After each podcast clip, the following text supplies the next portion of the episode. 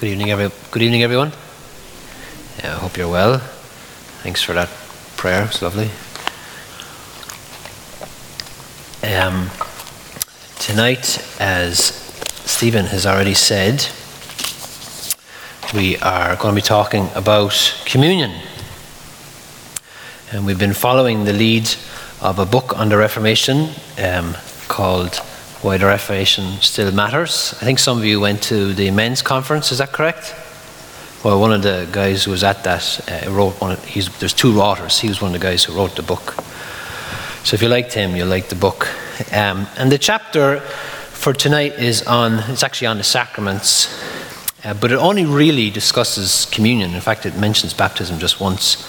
So my sermon is almost going to exclusively focus on communion as well. And also, um, you know, I, I, thought about making more of a deal of baptism, but I think to properly deal with it, you know, it would deserve a sermon on its own. So um, we're not going to do that. But if that disappoints you, to hear that we're, on, we're not going to talk about baptism. Well, the good news is that we have, uh, the, behind the scenes here, uh, recently been sorting out all of the sermons, or trying to sort out the Kirkpatrick Sermon Archive. And all the sermons from about 2005, um, we're going to slowly put them all back on the, on the website.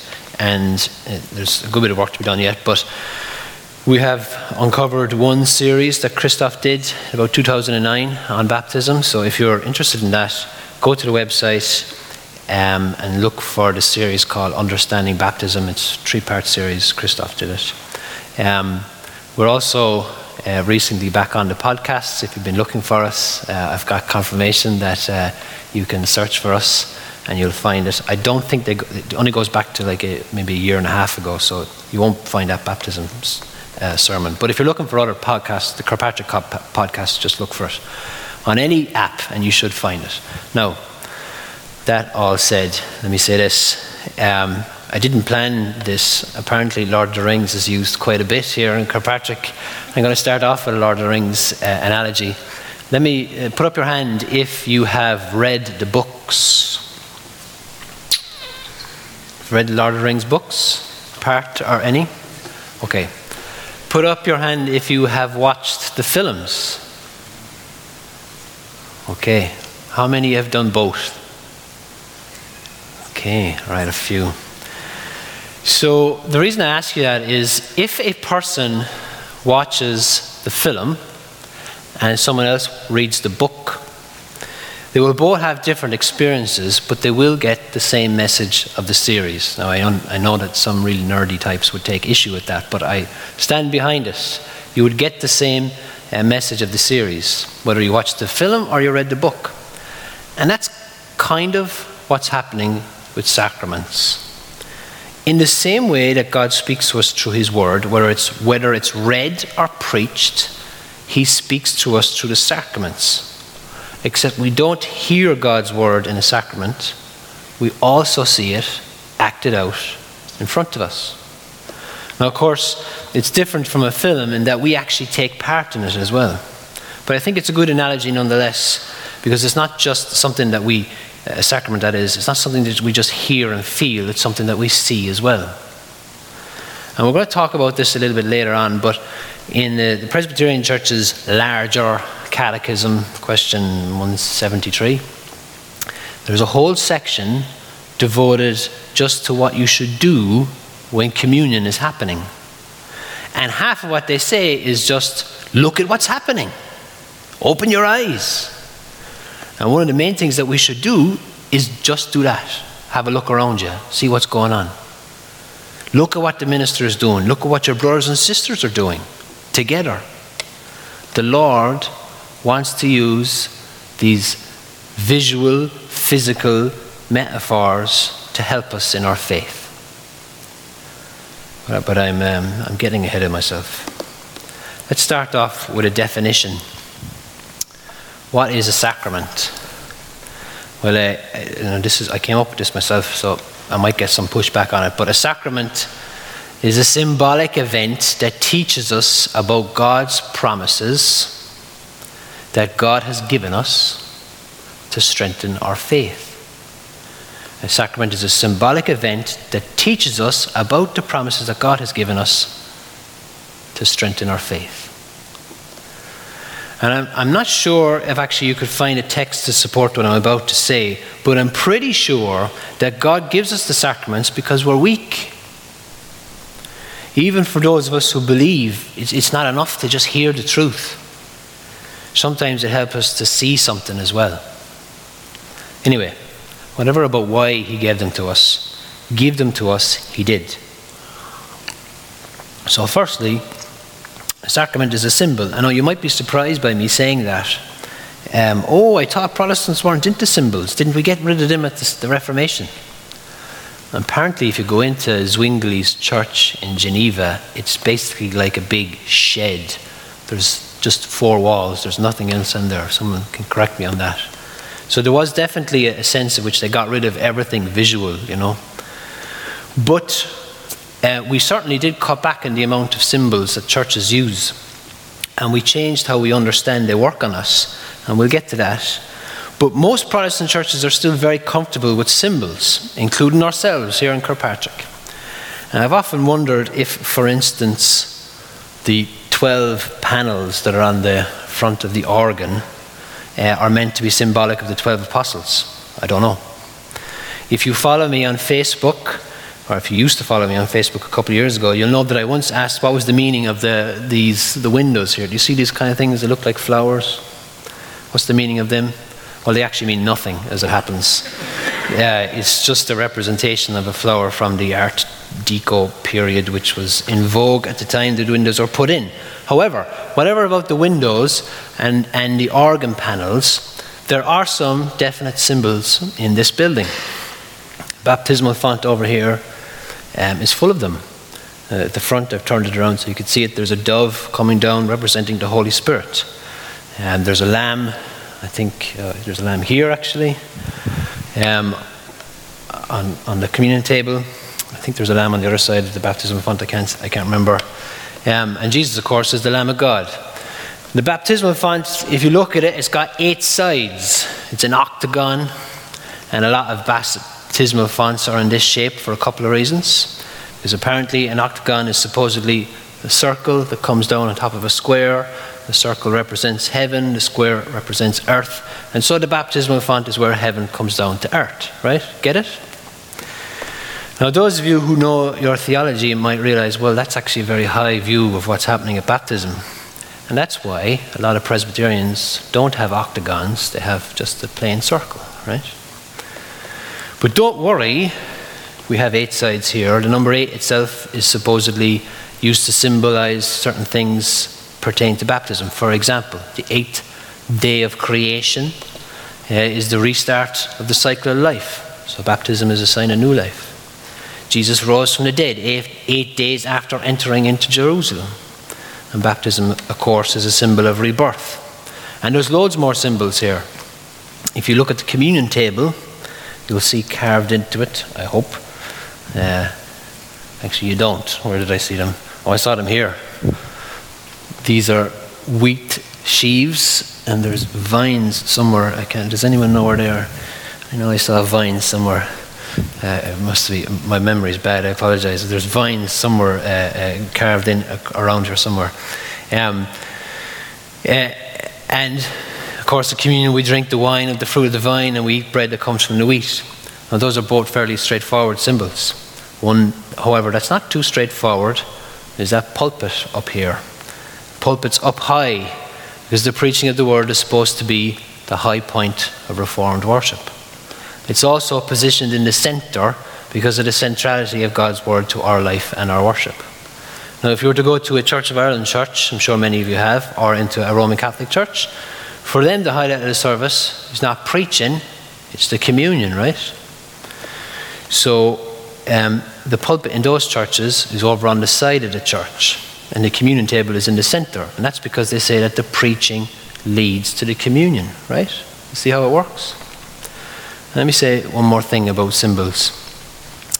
Um, in a lot of Presbyterian churches, and, and it kind of happens here, not as much. The one I was in Cork two weeks ago, and their pulpit is about maybe uh, another five or six feet higher than that one. And the idea is that the pulpit and the table are in the center because communion and preaching are central to our understanding of group worship, right? And in the Presbyterian traditions, one of the reasons that the pulpit is higher is because it's supposed to be a clearer presentation of God's grace to us than we get in communion or in baptism. And I agree with that. But what I think I, I, I don't like is that it almost feels like communion and baptism and everything else we do is so far beneath preaching. Uh, reading the Bible, fellowshipping, singing, giving money, and these seem to have assumed, if you looked at the visual effect anyway, a very distant second to preaching. And don't get me wrong, I think that preaching of God's word is the high point, but it's not that much higher. Like when I went into the pulpit in Cork, I felt like I was just climbing into a rocket. You know, it was, it was honestly, it was about 15 foot high. Now that's a personal opinion, but if I had my way, I, I would lower the pulpit a bit more. You know, and I think what we do here, it, it gets the message across great. So we have symbols in the church. I've banged on about that too much, actually. But there are symbols in the church. There are symbols in every church. But communion and baptism are not just symbols, they're symbolic acts. We do something at communion, we do something at baptism. At communion, we break bread, we share it, we eat it, we also drink wine together. And this whole act has a purpose of communicating some of the more important promises of God to us. And just like all the symbols that I, have been talking about there for the last few minutes, they communicate to us. And when they do, we use our brains. We think about what they mean. We think about how they look, uh, or the look of them, sorry, the placement of them, what that means. And the sacraments do all that too, but they go further. Because the sacraments, you got to do something with them. You got to act as well engages the body, the mind, the eyes, everything. So the sacrament is a symbolic act given to us by God to help us with our faith in a different way to just preaching and hearing God's word. Now, this series is about discoveries, discoveries or rediscoveries that we made at the Reformation and why they are still important, if at all. And I'm sure you know, if you've ever been to uh, a Mass, that Roman Catholics have communion as well. Or they don't, they don't usually, in fact, I don't think they do at all, give out the wine to the people. Only the priest drinks the wine. So there is that difference. But it does, or it is, sorry, remarkably similar in, in many ways. Everyone queues up, gets their piece, use the bread, just like we do. So if we do the same thing, do we also believe the same thing is happening? No. Now, tonight, um, I will say this it's a little bit different. Uh, in fact, it's, it's, very different, I think, from the other weeks. Because the other weeks, what we saw was that the, the, the three main reformers, anyway, Luther, Zwingli, and Calvin, they were studying the Bible, studying God's Word, and at certain key doctrines, they said that what the Roman Catholic Church had taught them does not match up with what they were reading. And the sacraments are a little bit different because, yes, the reformers went to the Bible and they said, you know, this isn't teaching what the church is teaching us. But mostly, actually, they disagreed with the Catholic Church and communion, not just because of what the Catholic Church said the Bible teaches, but more so because the Catholic Church's understanding of the sacraments were, were all wrapped up in their understanding of grace and justification. That was the real uh, difference. For the, the Catholic Church at the time, and still today, the sacraments are integral to how one gets grace from God and how one is ultimately saved. Now, Mark, do you want to put up that thing? And Stephen, do you want to do what I was telling you about? Now, I know you haven't a clue what that is up there, right? Um, so I've got you a handout. Um, I've asked Stephen to give this out. I want to say, I think this is probably the best time to say, because I'm not, I'm not, I haven't written it down, so I'll just say this. I've been surprised at how, at each sermon, um, we, have had to make clear our differences between us and our Catholic friends, Catholic neighbours. And I've I, nearly every time that I've come up here, I felt, oh, this is more combative than I thought it would be. So I'm going to give you this out. This is an, un, is, uh, an understanding of, of the Catholic way of viewing Christian life. And we do differ. I want to make it clear that I, my way of dealing with it is I look at the institution and I say, I disagree with the institution. If I meet a Catholic neighbour of mine and I'm talking to them, I say, Look, this is where I'm at. I know what your church teaches. I can disagree with them. Can we be friends nonetheless? Can we talk about this without, uh, without getting into each other? I think that's the mature way. It's acknowledging that there's differences, but not, um, not denigrating each other. Now, that sheet that I've given you, I stand behind it. It's not mine. Yeah, but from what I've done over the years, I think it's an accurate portrayal of how the uh, Catholic Church sees the life of a Christian goes. And as you're looking at it, I want you to remember our times in the other parts of these series, where we looked at grace and justification. And on those nights, you'll know that we differ from our Roman Catholic friends about what grace is and how we are saved. There were the two main differences. I mean, they come from Scripture, but practically, grace and justification. They were the two big things. And for the Roman Catholic Church, grace acts, it's like a substance that God gives from Himself to help us get to heaven. And as you can see from that, there's quite a lot of steps. There's a bit of back and forth. And that's what I like about this diagram. It makes really clear the way in which grace and the individual operate in a kind of codependent walk. You can't go one without the other. And the Catholic Church says that the Christian cooperates with grace. And so, in doing so, they earn this thing called merited grace. And that keeps them in a state of grace so that when they die, and after they go to purgatory, they'll go to heaven. Now, Protestants of all stripes disagree almost entirely with all of that. Um, grace is not a thing from God, it's not something separate to Him. Because for us, grace is the presence of God Himself fully in our life. When we have grace, we don't need to earn salvation. When God comes into our lives, we are saved. That's it. And our lives afterwards are led in a response to what He has done and out of sense, out of a sense for the love of His laws. But that response is not a part of our salvation. No. Why do I say that at all? because, as I said, the sacraments were an integral part of the system. And communion for Catholics is and was a means of getting more grace. The Catholic Church at the time still does has seven sacraments, and each one is a way of giving the person more grace so that they can stay in this system that I've shown you and hopefully earn salvation. So you can see how the reformers would react to this. For them, the problem wasn't so much the sacraments, it was rather the system of which the sacraments were a big part. And in saying all that, don't get me wrong, they did disagree with the teaching on them, but the bigger context is what I want you to really see here. And the bigger context was that they were a part of the system of grace and salvation which the reformers disagreed with. This disagreement with which went to the heart of why there was a Reformation at all. So, as I see it from my reading, there was two main issues with the Catholic Church.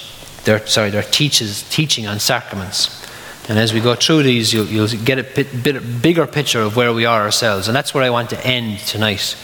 Uh, um, again, really, I'm not here to just tear into the Catholic Church. I want to, I want to talk about what we believe. But the first thing that they disagreed with, the reformers that is, with the Catholic Church. They said that communion, Catholic Church this is, said that communion worked irrespective of whether you believed it or not. There was a lot more emphasis on whether the priest did the ceremony correctly than on the person receiving the communion. And in response, the reformers said, no, no, no, no. If the sacraments are about God's promises to us, then they are only effective if we believed in the promises attached to them. You've got to believe in what's going on, said the reformers. That's the crucial ingredient. ingredient. But for the Catholic Church, the effectiveness of communion was made better if you believed in the promises. It was made better if you meditated on them whilst you took it. But ultimately, your lack of understanding, your lack of thought about what was happening at the moment, these things did not affect the power of the sacrament itself. And I'm sure you can imagine um, the problems that might come to mind here. And indeed, in my own time going to Mass, we were encouraged to take it seriously, but most of all, we were just encouraged to take it. The second thing the reformers disagreed with was what was happening during the communion. Now, here, you know, Stephen's already flagged this up. the reformers themselves uh, disagreed between themselves in their response. You know, the big disagreement was what's going on in communion. And I'm actually not going to talk about that debate at all, really. I will talk a little bit about what Presbyterians have concluded on this, but I do want to spend a bit more time on what the Catholic Church uh, teaches, mainly because uh, it's interesting, um, but also uh, just a lot of people ask me about this. Um, if I had one, probably number one question people ask me about Catholic Church, it's this. The Catholic Church teaches that the bread and wine transubstantiates into the body and blood of Christ. Now, what does that mean? Well, let me ask you a strange question.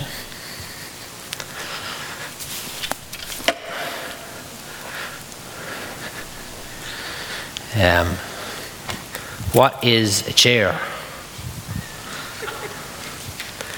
Is it a wooden thing that has to have four legs and a back? Uh, well, some chairs have three legs, some are plastic. Is it something that you sit on?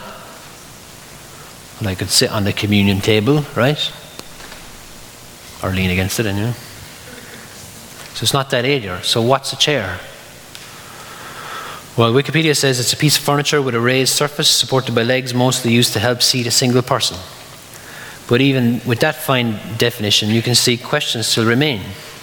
What is furniture? How high is the raised surface supposed to be? There are also other questions like, uh, you know, it mostly seats a single person. Could it be for more than one?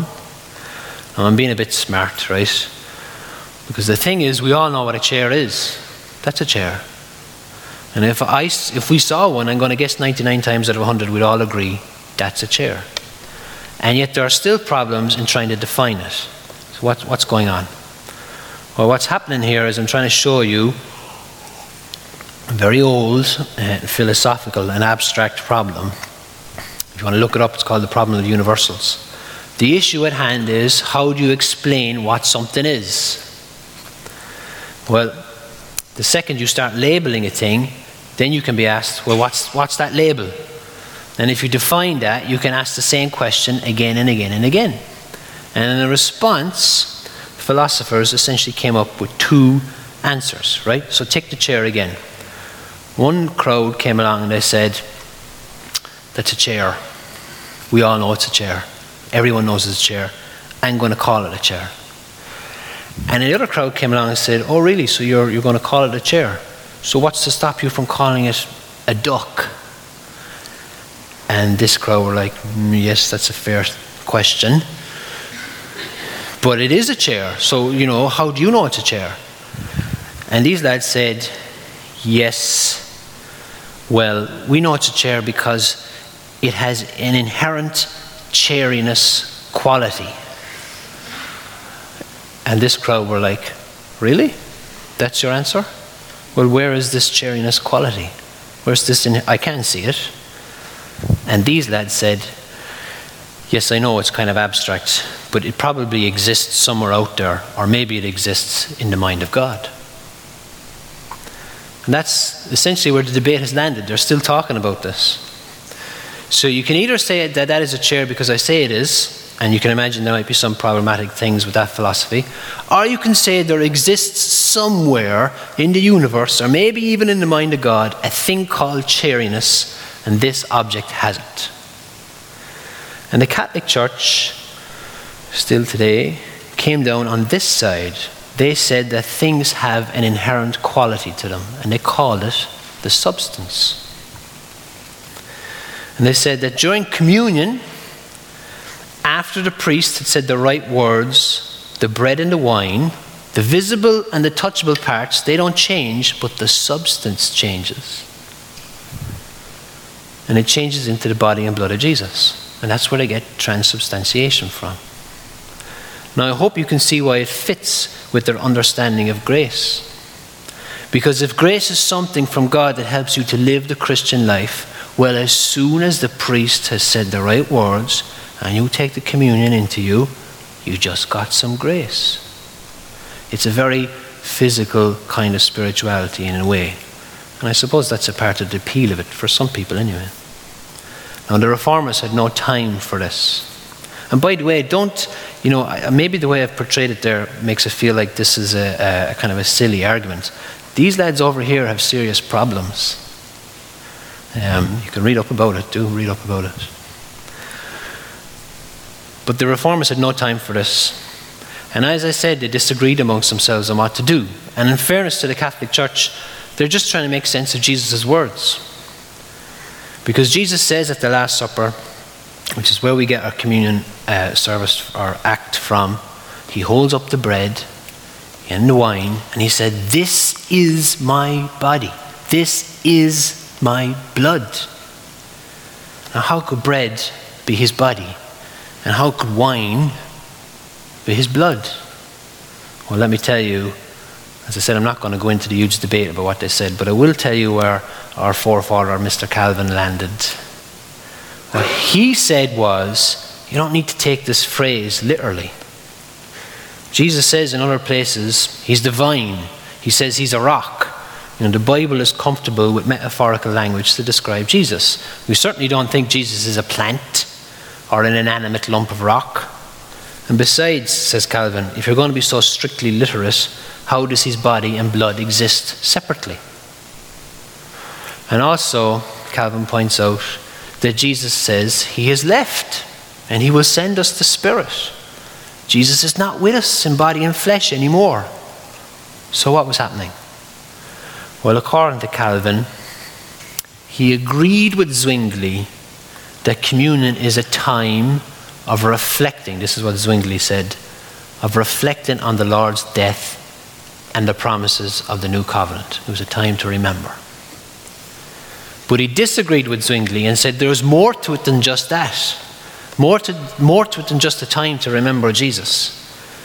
He agreed with the Catholic Church when they said that communion affects us. And make no mistake, I think particularly uh, evangelicals see communion as something that is dependent on what we're thinking. And that's true, that's true, don't get me wrong. But it's not just an intellectual uh, stirring up exercise. Something spiritual happens at communion. And Calvin taught that by the power of the Holy Spirit, we really do encounter the living Jesus when we take communion in a way that we don't at other times in the Christian walk. And by the way, there's a, an inference here that is fair to take, fair to make, I should say, and it's this. If during communion we are in some way connected to our Lord in a way that we are not at other times, and we are also simultaneously more connected to our brothers and sisters at that moment than we are at any other moment. So, you know, Christians share a bond with the Holy Spirit. Well, if the Holy Spirit uses communion to draw us closer to Christ, then we are closer to each other too. And that's one reason, at least one reason why we are asked to examine ourselves if there's anything, any sin between us before we go and take communion. Because at that moment, the community is closer than ever is. So that's what Calvin said. I want to end, I want to try and end with this sermon, something more uh, practical, I suppose. I know that some of you, I want to guess mostly this side of the room, but there could be some over here as well, that haven't become communicants yet and uh, I should say that's coming up in uh, uh, two or three months, is it? Two or three months? Two months. And the reason that you don't just automatically do it, there is a barrier, or you have to make a decision, at least one of the reasons, is that we only want people to become a communicant when you are ready publicly acknowledge. To st- you've got to stand up here. And we have a list of vows, but behind it, there's this. I suppose there's a sense that you've got to be ready to say for yourself three things. You've got to acknowledge that three things are true: one past event, one current event, and one future event. Let me put it to you like this, right? The first communion was during the week that Jesus died. Um, or maybe the last Passover. I don't know if it's fair to say the first communion, but anyway, it was a Passover meal that Jesus celebrated with the apostles. And the very first Passover took place after a battle between the most powerful superpower of the world at that time, the Pharaoh of Egypt, and the most powerful being in the universe, Yahweh, the great I am. They clashed. God sent plague after plague to this man who was holding God's people slaves. And each time he said, Yeah, go. And then he relented. He changed his mind. And then finally God said, Right, I'm going to send you the angel of death. I will send him God said, to destroy every last one of the firstborn in this land, even the animals. But I will make provision for my people. This is what you're to do. I want you to sacrifice a lamb, take the blood of it, mark the doorposts of your home, and when I send the angel of death, whenever he sees the mark of the lamb, he will pass over that place. And no harm will come upon my people who have trusted me. And then he told them, I want you to eat that lamb. Prepare it in a certain way. Mix it with bitter herbs to remind you of the hard time that you had when, you were a, when your whole nation was a slave. I want you to get wine to celebrate the freedom that I'm going to give you. I want you to get clothes ready that are tucked in, nice and light, so you're prepared to flee and go to the promised land. He did not want them to forget this big event. They had to celebrate it every single year about how they were rescued by the Lord. But then, oh, 2,000 years odd later, 2,000 Passovers later, the week comes to Jesus having to die he spent three years with the boys, wandering around Israel, doing his thing. And then he knows what's coming next. He knows what's coming next. So he wants to celebrate with his friends one more time. So he says, You've got to go get a room, get all the gear ready, get the wine, the bread. And then he told them, I'm never going to do this with you again until the kingdom of God comes.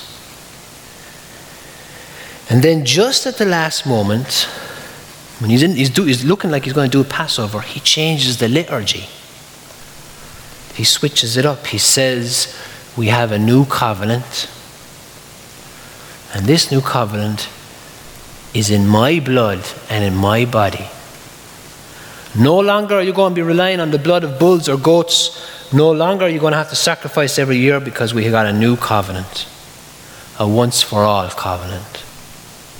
And every time that you do communion, I want you to remember it. I rescued you. You're forgiven of everything. You are now free. You're not heading, you are now, sorry, heading to the promised land. And one day I'll meet you there and we're going to eat this meal together. Christoph told me, I think he's told me a few times actually, that if at all possible, I shouldn't let my new congregation do communion on Easter Sunday. Unless you're very careful, because it'll nearly always be badly done. You see, friends, right? This meal, this enacted thing that we get to look at and be reminded of what's happening. It's looking back at Easter Sunday. But, sorry, on Easter Sunday, We don't just look back at the Friday. So a lot of people, I think that's what happens. All their concentrated is on Good Friday. But on Easter Sunday, we don't just look back at Friday. We do look at it, but then we thank God that it's Sunday, and then we stand on that day forgiven because of what happened on Friday, and we also look forward, as we talked about this morning, to the day when He comes back. And at communion, that's what we do too. Right? So you look at what? Number one, the past, what Jesus has done. Number two, now I am free. But number three, there's another day coming. And that's what the symbols of communion present to us. So look around you at communion. You'll see the people of God, your people, your family, your forever family. And as real as that bread is in your mouth, is the reality of your forgiveness, your total, utter, and forever forgiveness of all your sins. As real as the wine is in your throat, you stand now free and headed to the promised land. And by the power of the Holy Spirit, as you think upon these things, you will be in the presence of God. So, if you want to be a communicant, and if you're ready to do that, well, then come and join us. Because that's what we want to do at communion. That's what I hope we do at communion. That's it.